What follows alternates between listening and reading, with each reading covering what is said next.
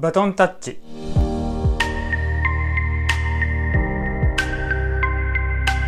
こんにちは。ルークスライティングシリーズ今日最終回、えー、ルカの福音書24章の後半です。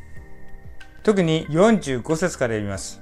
それからイエスは聖書を悟らせるために彼らの心を開いてこう言われた。次のように書いてあります。キリストは苦しみを受け、3日目に死人の中から蘇り、その名によって罪の許しを得させる悔い改めがあらゆる国の人々に述べ伝えられる。エルサレムから開始して、あなた方はこれらのことの証人となります。見よ、私は、私の父が約束されたものをあなた方に送ります。あなた方は、意図高きところから力を着せられるまでは、都に留まっていなさい。そういう意味言葉ですね。今まで私たちはですね、ルカの福音書を通して、そして使徒の働きを通しても、こう共通するイエス様が私たちの人生にもたらしてくださるこの福音というものを見てきました。イエス様は私たちの人生を変えることができます。罪を許すことができます。天国の道を開くことができます。力を与えることができます。祝福することができます。用いることができます。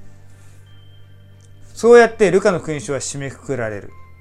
そして、このあなた方の体験を通して、私はあなたのことを私の証人とするんだよ。証人とするんだよ。もちろんあなた方の体験だけでは十分ではありません。だから、その体験を用いることができる助け主、精霊なる神様を待ち望みなさい。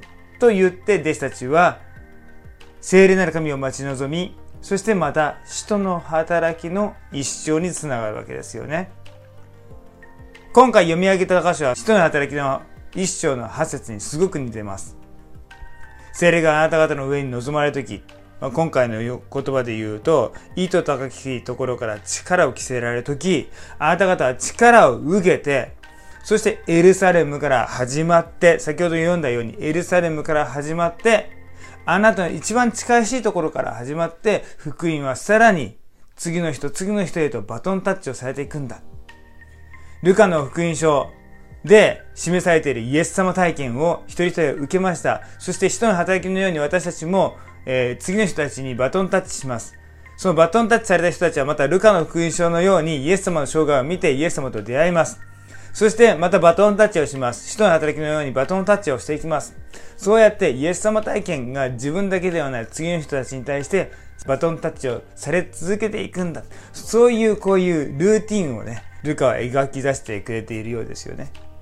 この命を届ける働きに私たちも加わらせていただいている。そのことに本当に特権を感じながら、光栄に感じながら、主に仕えていくお互いでありましょう。祝福がいっぱいありますように。じゃあね